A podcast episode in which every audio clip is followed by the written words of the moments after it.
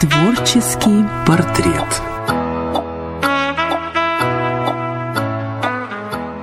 Здравствуйте, это программа «Творческий портрет». Я Дина Романовская, и сегодня у меня в гостях фотограф Аня Ткаченко. Здравствуй, Аня. Здравствуй, Дина. Здравствуйте, дорогие слушатели. Аня, ты занимаешься фотографией уже сколько лет? Если считать в общем, то я этот момент отсчитываю с покупки первой зеркальной камеры. Это уже получается 10 лет, но, к сожалению, были перерывы в такой деятельности. Как ты к этому пришла? Может, в школе ты любила фотографировать? Или ты ходила в какой-то кружок юных фотолюбителей? Нет, ни в какие кружки я не ходила. И, в общем-то, можно сказать, я самоучка. Но мне нравилось э, именно самой фотографироваться. Как правило, как все в то время, наверное, фотографировались с подружками, Э, делали друг другу фото на аватарки и все такое прочее. Потом я увлеклась фотошопом. Еще во времена, когда у меня была цифровая мыльница, э, тоже сама изучала что-то по каким-то урокам, э, обрабатывала, ретушировала свои фотографии, делала цветокоррекцию и потом поняла, что это и есть мое увлечение и что хотелось бы дальше развиваться и покупать зеркальную камеру, которая дает уже больше возможностей именно для каких-то настроек, язык именно для профессионального такого занятия. Ну, занятие это, в общем-то, мне кажется, по большей части мужское, потому что девушки, они хотят быть по ту сторону объектива. У тебя не возникало желания быть допустим, фотомоделью? Это, конечно, возникало, но, к сожалению, у меня не модельный рост, а так я сама очень люблю фотографироваться, и, в общем-то, поэтому я и хотела камеру изначально, поэтому, э, чтобы в том числе меня фотографировали, и я тоже кого-нибудь. Конечно, люблю сама фотографироваться, но не согласилась бы, что это мужское дело. Сейчас очень много девушек этим занимаются, и, возможно, э, многие девушки именно как модели, как клиентки тоже любят приходить э, к женщинам-фотографам. Может быть проще найти общий язык, э, какие-то моменты. И в том числе, например, девушки-фотографы э, занимаются больше с детьми, например, ньюборн фотосессии новорожденных детей или просто маленьких. Тоже, наверное, проще находить общий язык. Ну, в целом я против гендерных стереотипов профессии. У нас сейчас постепенно стираются эти рамки, да, между истинно мужскими профессиями, истинно женскими творческими профессиями. В каком жанре э, сейчас ты работаешь? А, в основном я сейчас работаю в репортажной съемке. Основная моя занятость это, э, как мы, собственно, с тобой познакомились, это съемка квизов, различных интеллектуальных игр. И также занимаюсь репортажами, именно какими-то событиями, которые происходят у людей. Это самый основной повод для съемок. Это чей-то день рождения, юбилей, свадьба, крестины ребенка, Например, встреча выпускников сейчас тоже из актуального. Дни рождения тоже взрослые, детские могут быть. Это тоже а сложно форматы. работать, потому что получается, что ты должна оставаться незаметной, чтобы люди казались естественными. По-моему, это же самое главное, да, такой акцент репортажной съемки. А, это да, хотя все равно на мероприятиях нужно сделать какое-то общее фото, и некоторые люди наоборот говорят, а вы поставьте нас, мы все равно там хотим как-то встать, построиться, что нам делать, но мой стиль, скорее всего, действительно больше репортажный, и стараюсь как-то незаметно что-то выхватывать. Потом бывает тоже получая комментарии, говорят люди, ой, какой необычный момент ты поймала, и, видимо, получается, да, особо не привлекать к себе внимание, а оказываться в нужное время в нужном месте. Ну, ты очень хрупкая девушка внешне. А не тяжело ли тебе э, носить с собой всю эту амуницию, потому что я э, вижу и у тебя, и у твоих коллег, во-первых, вот эта штука для вспышки, какие-то зонтики, какие-то кружки, какие-то светоотражающие вещи. Место занимают и весят-то, мне кажется, Да, немало. ну, прилично весят. Для меня, как для хрупкой девушки, это действительно довольно сложно все это таскать. Потом руки болят после съемки. Э, эта штука, кстати, называется софтбокс, которая светоотражающая насадка. А, еще один важный важный момент. А, люди, когда видят вот эту штуку в руках у фотографа, зачастую не знают, куда смотреть. И смотрят не в объектив, а смотрят как раз-таки на софтбокс, потому что такая большая вещь привлекает внимание. Куда надо смотреть? Смотреть если... нужно, конечно же, в объектив, но если вы хотите создать какое-то отстраненное выражение, тогда вообще не в кадр смотреть. То есть к тебе можно обратиться еще и э, с советами, получить совет, как правильно позировать перед фотоаппаратом. Да, но позы я тоже такие слишком постановочные не люблю. Как правило, если это фотосессия, то человека сажаю куда-нибудь, вот как он сядет, как ему удобно, а потом просто подкорректировать немного эту позу, чтобы это было покрасивее.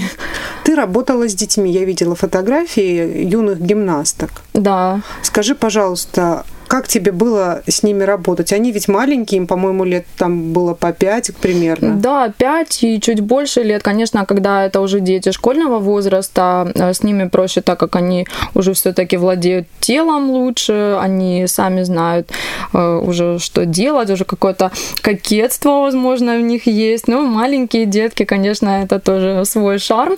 Но э, с гимнастками, там, например, с танцорами, проще в том плане, что с ними всегда есть постоянно постановщик, это всегда их тренер, который подскажет, что именно нужно. Но это тоже специфика съемки. Вот я, например, когда только начинала с ними работать, я видела, что ну, просто вот садится человек на шпагат, ребенок. Ну, красиво, конечно, удивительно, как просто для зрителя. А потом оказывается, что столько нюансов, и там колени не так натянуты, или носки недостаточно натянуты. И потом со временем я тоже уже стала видеть, какой кадр, например, например хороший, а какой уже не очень. То есть вот эти нюансы в каждой работе свои. Кого легче фотографировать? Детей или взрослых? А, мне легче фотографировать тех людей, которые знают, куда они пришли и которые хотят фотографироваться. К сожалению, бывают и среди детей, и среди взрослых те люди, которые абсолютно по каким-то причинам не хотят фотографироваться. Это либо на фотосессию притащили ребенка, который не в духе, или папу семейства, который настолько мужественный, что это не его дело фотографироваться, позировать, там какие-то эмоции эмоции соображать. Или, может быть, это, например, могут быть какие-то родители старшего возраста, например, э, на свадьбе где-нибудь на юбилее. Хотя, конечно, люди бывают разные. Ну и дети тоже, соответственно. Кто-то прям настолько с детства любит камеру, позирует, выпендривается всячески, а кто-то, наоборот, тоже начинает кукситься, корчить рожицы, куда-нибудь забиваться. Ну, абсолютно у всех разный темперамент, характер, и поэтому универсально так и не скажешь. И получается, если вот, а если перед тобой вот стоит задача, что тебе нужно сфотографировать условную семью, и кто-то из членов этой семьи не хочет, тебе приходилось уговаривать? А, да, мне приходилось уговаривать. Я говорю, «Ну, пожалуйста, давайте сейчас немножко еще помучаемся и все. А потом уже, когда нужные кадры сделаны, тогда э, дальше просто фотографируем тех, кто хочет, кто уже там себе портреты поделать. Ну, ненадолго. Соответственно, соответственно, они сделают несколько кадров, которые нужны, и все уже. То есть все равно приходится подстраиваться, да, под того человека, который у тебя стоит перед Да, объективом. безусловно, это каждый раз индивидуальный случай, у всех свои характеры, кто-то абсолютно уверен в себе и раскрепощен, кто-то наоборот кого-то приходится, э, можно, можно даже сказать, сдерживать, кого-то наоборот раскрепощать немного, но стараюсь э, все-таки сильно там, человека не переделывать как-то и подстраиваться под него. Есть ли у тебя э, моменты, когда ты вне своей основной работы фотографируешь ситуации, может быть, на улице или в транспорте, может быть, какую-то свою коллекцию? Такого скорее нет. Я фотографирую в основном просто там если прохожу мимо, вижу какую-то природу, цветы красивые, закат, вот это я все люблю, такое фотографирую. А если из-под тяжка сфоткать какие-то сцены с людьми, например, прохожих в транспорте или еще что-то, это вот жанровая съемка называется, такой вид репортажа, стрит-фотография. Но здесь я не думаю, что я останусь незамеченной, поэтому меня это как-то останавливает, возможно. Все-таки это проблемы с законом могут быть, если фотографировать фотографировать людей без их спроса, поэтому у меня все такое, вот куда я прихожу, где я точно знаю, что это моя работа, там да, а так э, для себя в основном просто такое котиков, цветочки. То есть для себя ты пейзажист, получается? Для себя в основном, да, или пейзажист, или анималист, как домашних животных каких-нибудь вижу, фотографирую. Не бывает ли тебе обидно, когда ты приходишь в какую-то компанию просто отдохнуть, и все говорят, ага, вот пришла Аня, она же фотографирует, и просят тебя сделать им какие-то снимки. Я в этом плане такой кремень, что меня уже не зовут с камерой просто так пофотографировать, потому что, наверное, ценят мой труд и понимают, что либо отдых, либо съемка, соответственно. Сейчас каждый, у кого есть телефон, мнит себя фотографом. Ну, к сожалению, все фотографируют еду, котиков, опять же, делают селфи, делают фотографии своих детей. И некоторые даже пытаются на этом зарабатывать. Я вижу какие-то блоги, которые убеждают, что можно с помощью одного лишь мобильного телефона сделать фотосессию, которая ничем не будет отличаться от фотографий, сделанных на профессиональную технику. Отчасти это верно, но отчасти нет. Во-первых, отличается в любом случае будет, потому что, хотя техника шагнула далеко вперед, но тут идет физика чистая, э, что у фотоаппаратов профессиональных большие матрицы, и они, соответственно, лучше справляются в любых условиях, в плохом освещении, у них лучше качество снимков будет в любом случае, чем у телефонов. У телефонов, ну, вот представляешь их размеры, какая-то малюсенькая вот эта матрица, на которую попадает свет и которая выдает изображение. А телефоны в основном э, это чисто программная штука, э, то есть э, специально вот эти портретные режимы, всякие там улучшайзинги многочисленные, нейросетевые, всякие фильтры. То есть это в основном, да, для хорошей какой-то картинки результативно это все делается, но если мы попробуем на телефон снять, например, какое-нибудь животное, быстро несущееся, или попробуем в плохом освещении где-нибудь в ночном клубе снять репортаж или снять детскую съемку, когда там дети бегают на батутах, прыгают еще, то это уже не получится сделать.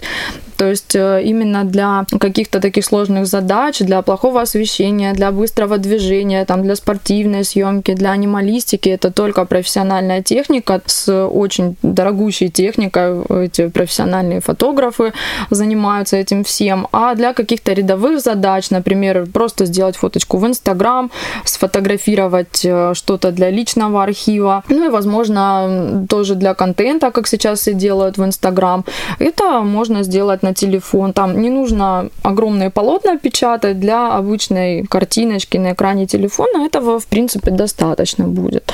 А, то есть Инстаграм тот же вполне можно вести действительно на мобильный телефон. Ну, собственно, раньше тоже, когда у меня а, временно не было техники, я тоже этим и занималась, фотографировала просто что-нибудь для себя, те же самые селфи, ту же самую природу, все на телефон. Ну и камеры-то у меня тоже с собой нет каждый день, поэтому там, в путешествия тоже езжу с телефоном и фотографирую что-то на него. Но, конечно, ряд задач, ряд каких-то сюжетов на телефон попросту не снимешь. В каждом из нас живет художник, но какой творческий портрет на радио «Маяк». Мы продолжаем творческий портрет. Напомню, у меня в гостях фотограф Анна Ткаченко. Аня, ты говорила в начале передачи о том, что ты самоучка, фотограф-самоучка. Да. А кто ты по образованию? И помогает ли тебе твое образование, которое ты получила, в твоей нынешней работе? А, мое образование совершенно никак не связано с моей нынешней профессией. По образованию я кадастровый инженер и проработала недолго по своей профессии. Все-таки меня привлекало нечто творческое. Фотографией тоже начала увлекаться а, в университете и немного начала работать уже. Но потом, а, как и у многих это бывает, нужно было отучиться на серьезно серьезную специальность, немножко по ней поработать, и после этого, спустя какое-то время, спустя многочисленные разговоры, там, например, с мамой по поводу того, можно ли такое выбрать э, в качестве основной профессии, вот пришла опять к фотографии. То есть мама была не совсем довольна? Ну, конечно, да. И вообще многие родственники тоже говорили о том, что, что это не работа. Профессия. Да, да, конечно. Это такое что-то особенно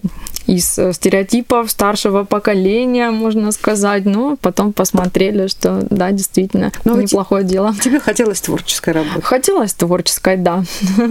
Я вообще хотела с детства рисовать, мне очень нравилось рисовать, но в художку меня не отдали, ну и, собственно, и хорошо. А ты рисуешь для себя? Э, сейчас нет. Это вот, как говорится, если не умеешь рисовать, пойди в фотограф. Я потом как-то со временем это забросила, никакого развития именно художественным навыкам э, не придавала, и поэтому только фотографией занимаюсь. Но, конечно, безусловно, есть преимущество у тех, кто имеет именно художественное образование, это знание композиции, цвета и в целом анатомии, какой-то светотеней, конечно, это вот преимущество. А ты это изучала сама? Я как э, самоучка в основном читала статьи из интернета э, именно об основных понятиях фотографии, ну, а композиции тоже, ну и основные понятия именно как снимать в ручном режиме, выдержка, диафрагма, вот это все информации, об этом полно везде. И самое главное, вот мой совет, прочитайте инструкцию к своему фотоаппарату, если вы занимаетесь фотосъемкой, потому что именно все возможности, все как правильно снимать, как что делать, содержится именно там, и вот основные азы нужно изучить. Но ведь считается, что очень просто. Купил камеру, чем она дороже, тем она по мнению потребителя, который не занимался фотографией, но хочет этим заняться, думает так, я куплю себе камеру, очень хорошую, и я буду просто нажимать кнопочку, а она будет сама все за меня делать. Так или нет? Я думаю, таким людям проще купить телефон и снимать в авторежиме, потому что кнопки шедевр даже на самой продвинутой камере, к сожалению, нет. И, кстати, больше даже зависит не столько от камеры, сколько от оптики, от объектива, потому что он в конечном счете определяет э, качество картинки и возможность снимать в самых разных условиях. В любом случае, случае, это тоже есть цитата, не помню чья, съемка на автомате – это путь в никуда. То есть для того, чтобы уметь снимать, э, нужно именно осваивать э, ручные режимы съемки, не автоматические, хотя автоматика там может действительно хорошо сработать, и в нынешних камерах она хорошо развита, но нужно все-таки самому понимать хотя бы, что к чему, какие процессы происходят. Когда к тебе приходят люди, которые хотят фотосессию в тех условиях, которых они никогда не жили и не будут жить. Ну, знаешь, вот эти рождественские фотосессии или какие-то специальные праздничные, вроде как бы новоселье или вроде как бы день рождения, пустые коробки, елка. У них этого никогда не было но они хотят, потому что, может быть, им этого не достает в жизни, а может потому, что все побежали, и я побежал. Ты идешь на такие? Да, я иду, я абсолютно не против этого, хотя сейчас э, принято ругать и говорить, вот, давайте естественность, но естественной жизни у нас э, и так полно, но люди хотят праздника, люди хотят какую-то сказку, какую-то видимость красивой картинки создать, так почему бы и нет? Например, никто же не против, когда э, дети наряжаются одеваются в утр... на утренник в кого-то, надевают красивые платья куда-то на выход. Ну, то есть это фотосессия, это повод выйти в свет, повод устроить себе небольшой праздник.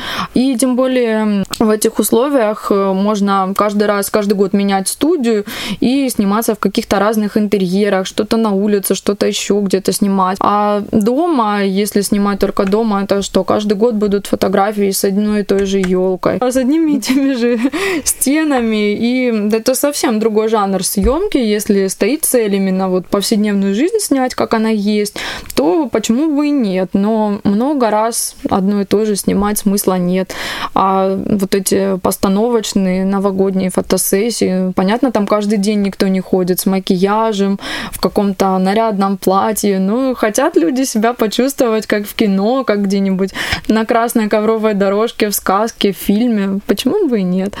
И ты, ты в этом плане, в этом случае ты выступаешь в роли феи, которая подарит э, такую да. дорогу в сказку. Да, конечно, фей получается много. Это, соответственно, нужно же костюмы найти. Э, рынок услуг в этом плане очень широк.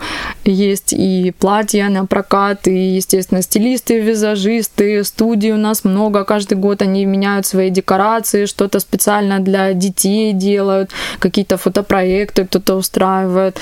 То есть э, было бы желание, спрос рождает предложение. Ты где любишь больше снимать, в помещении или на улице? Везде есть свои сложности, и в помещении, и на улице. На улице, конечно, хорошо снимать, когда хорошее освещение. Это так называемый золотой час. Это после рассвета час и час до заката.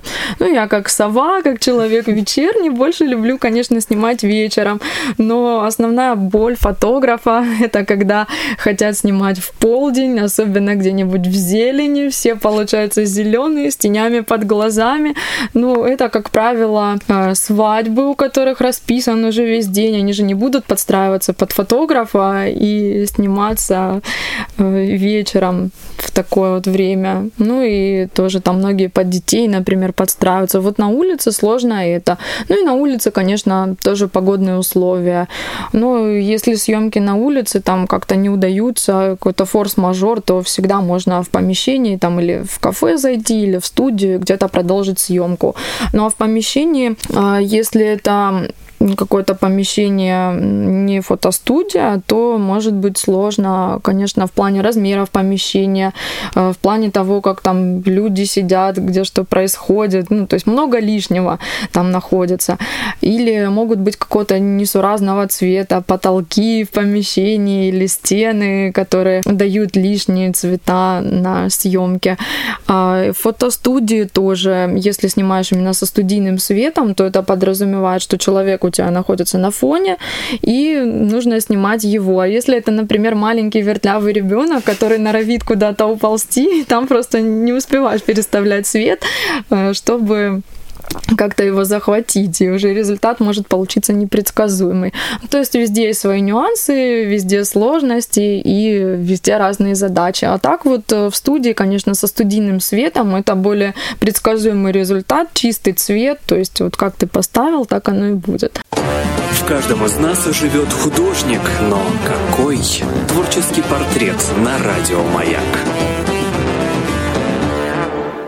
Это творческий портрет. У меня в гостях э, фотограф Анна Ткаченко. Аня, если вспомнить все твои работы, все твои фотосессии всех людей, которых ты уже успела за это время сделать счастливыми, подарив им такое огромное количество э, хороших фотографий. Какой у тебя был вот самый яркий такой, классный, запоминающийся, может быть, фотодень, может быть, э, случай, может, просто компания была хорошая?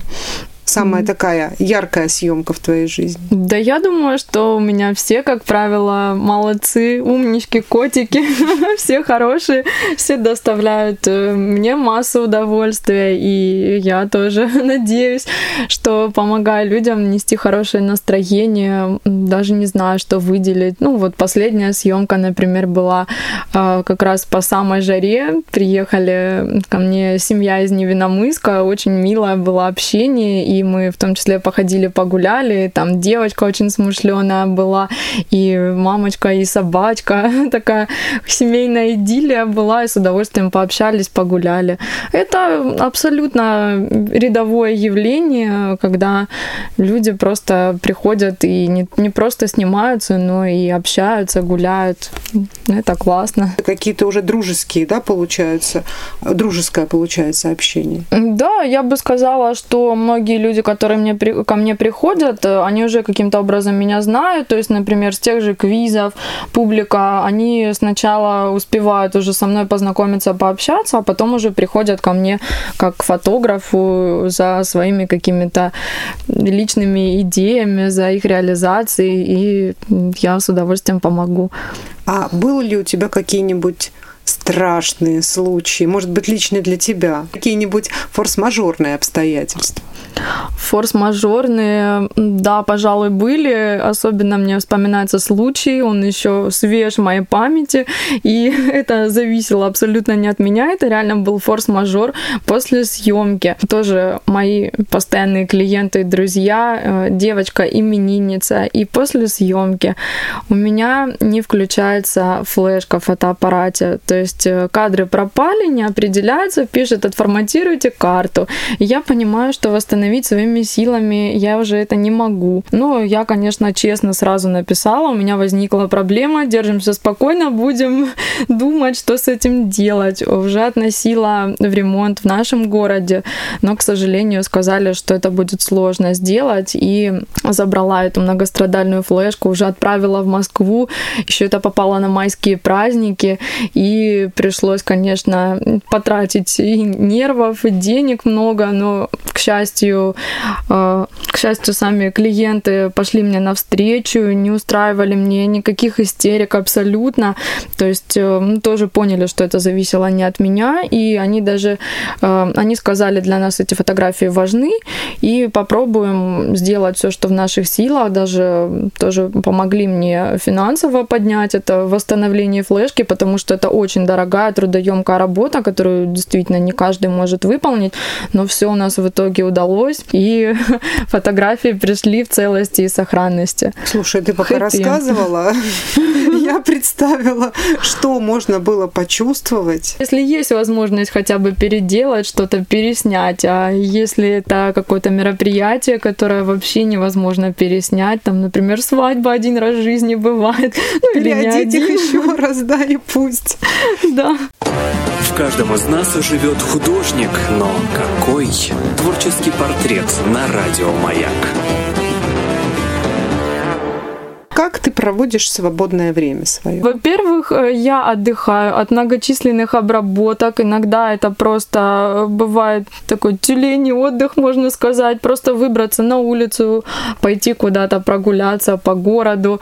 Э, ну, во-первых, я, конечно, тоже хожу, фотографирую что-нибудь на телефон. Тут уж взгляд всегда все прекрасное подмечает. Или хожу просто наслаждаюсь атмосферой. У тебя есть какие-то любимые места в городе? У меня в городе любимое место на проспекте Карла Маркса дом, где раньше располагался бывший магазин «Мелодия». И там есть одно окно, там всегда стоят какие-то сухоцветы. И когда мне грустно, я туда прихожу, смотрю и понимаю, что все классно, сухоцветы на месте, дом стоит, свет горит, и мне становится как-то проще. Я даже помню, когда я э, долго не жила в Ставрополе, мне подруга фотографировала этот дом и присылала, и я понимала, что все нормально, все хорошо, все стабильно. Есть у тебя какие-нибудь такие места? Места, связанные со стабильностью, пожалуй, нет, но мне нравится, сколько у нас всего нового происходит, хотя многие хвалят, многие ругают, это уже к теме урбанистики, что там, как у нас происходит в городе, но мне нравится тенденция, что появляется больше разных скверов, и тоже с удовольствием, если что-то новенькое есть, обязательно туда идем проводить съемки. Конечно, излюбленное место это пешеходная аллея в центре, с каскадом фонтанов. Вот новый светомузыкальный фонтан Россия, хотя он уже и не новый, но тоже и популярное место для съемок, и на прогулке тоже туда с удовольствием хожу, и даже есть такое ощущение летом, как будто приехала куда-то на море, напоминает сочинские фонтаны, возможно, тоже музыка, все отдыхающие кругом гуляют, это нравится. Ну, из природных мест, конечно, наши многочисленные леса, парк Победы, холодные родники, все вот эти аллеги, излюбленные, всем известные маршруты. И, конечно, из живописных мест это Волчьи ворота, Сингелеевская. По возможности стараюсь куда-нибудь съездить отдохнуть, но это далеко не всегда удается. А, и также, конечно, когда я не работаю на играх, то я стараюсь в них поиграть. Меня тоже очень интересуют интеллектуальные игры, поэтому ходим э, вместе с друзьями. Поэтому, да, все-таки интеллектуальное развлечение, не только работа, но и игра, способ жизни. Я знаю, что ты каждый год участвуешь в тотальном диктанте. Да, это верно. На какие оценки ты пишешь его и что это тебе дает участие в этом проекте? Участие в тотальном диктанте в основном, конечно, это для себя, э, для того, чтобы проверить свой уровень знаний. В моем случае получается, что и потешить самолюбие, так как я пишу диктант на пятерке. Э, ну, я вообще с детства грамотно пишу, интересуюсь русским языком, но, правда, не рассматривала для себя эту сферу деятельности, именно филологию возможно, потому что там надо любить литературу, а я не очень люблю литературу. А, но это, конечно, интересная акция, это отличное интеллектуальное развлечение в том числе. Из интересного, кстати, могу вспомнить, а, в этом году а, «Тотальный диктант» представлял собой онлайн-марафон. Весь день проходили какие-то активности, проходили там лекции различные, и я случайно успела прийти домой, написала обычный тотальный диктант здесь у нас лично на площадке, и потом пришла домой и вижу, что там проходит квиз. Ну, там различные по поводу русского языка были вопросы, по поводу самого диктанта, и там нужно было на скорость отвечать. И так получилось, что я попала в тройку участников, и мне выслали призы, и там это был мерч с символикой тотального диктанта, э, но мне особенно понравилась книга, как говорится, лучший подарок, это книга «100 текстов о русском языке». Я очень люблю читать различные науч-поп, какие-то статьи, и а, эта книга, вот как раз интересный сборник, не каким-то там научным языком написано, хотя и это есть, но там интересные моменты про деловое общение, про происхождение различных слов такие вот в развлекательной форме с юмором написанные статьи от различных авторов, и их собрали воедино. Нужно будет купить вторую часть, почитать. Этой То есть книги. первую ты уже закончила? Первую, да. Я ее сразу, как мне ее прислали, сразу начала читать. А что ты еще читаешь? В основном читаю различные статьи, которые попадаются. Это на научную тематику, на какую-то общественную, какие там процессы происходят у нас сейчас. То есть ты человек достаточно серьезный серьезный в плане чтения. То есть обычными любовными романами и детективами карманными тебя не возьмешь. А что ты слушаешь? Э, слушать э, я люблю в основном зарубежную музыку. Э, мне очень нравится инди-рок, например, инди-рок, альтернатива. Я люблю ездить на концерты. Тоже скорее бы они уже начались.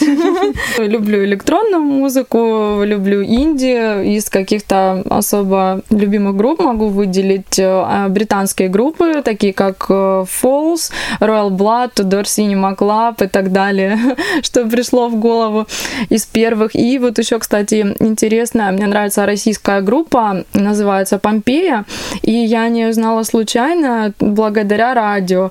Однажды на Радио России шла программа, куда приглашают различные группы, и мне понравилась их музыка, такая довольно ностальгическая, немного тоже в духе инди, диска, чего-то такого. И я зашазамила песню и таким образом узнала об этой группе. Вот хотелось бы попасть как-нибудь на их концерт. В каждом из нас живет художник, но какой? Творческий портрет на радио «Маяк». О чем ты мечтаешь? Все же мы все равно о чем-то мечтаем. Я мечтаю путешествовать. Хотелось бы, конечно, и, во-первых, открытые границы наконец-то. И хотелось бы иметь э, достаточно средств к путешествиям. Вообще хотелось бы, конечно, увидеть как можно больше новых стран, э, как можно больше новых людей, э, опять же, видов, пейзажей, чем-то вдохновиться образом жизни других людей и, соответственно, расширить кругозор, больше чего-то узнать. А куда бы ты отправилась, если бы тебе сказали, Аня, вот, пожалуйста, куда хочешь, мы тебе сейчас туда перенесем. Вот в какое место? Я бы выбрала какие-нибудь красивые пляжи. Может быть, это и звучит банально, но такое из разряда баунти, райское наслаждение. Может быть, там Мальдивы, Доминикана. Я нигде из таких мест не была и хотела бы побывать там. Я абсолютно такой летний морской человек, и хотелось бы побывать в таких местах. И средиземноморская природа очень мне нравится, тоже хотелось бы где-то в тех краях горах побывать, если бы была возможность перенестись прямо сейчас. Знаешь, я очень надеюсь, что скоро у нас закончатся все эти ограничения, пусть они закончатся как можно скорее, и ты попадешь на Мальдивы, Доминикану, Средиземное море, да, в оливковые рощи. Ну, может быть, э, все будет все-таки так, как мы этого хотим.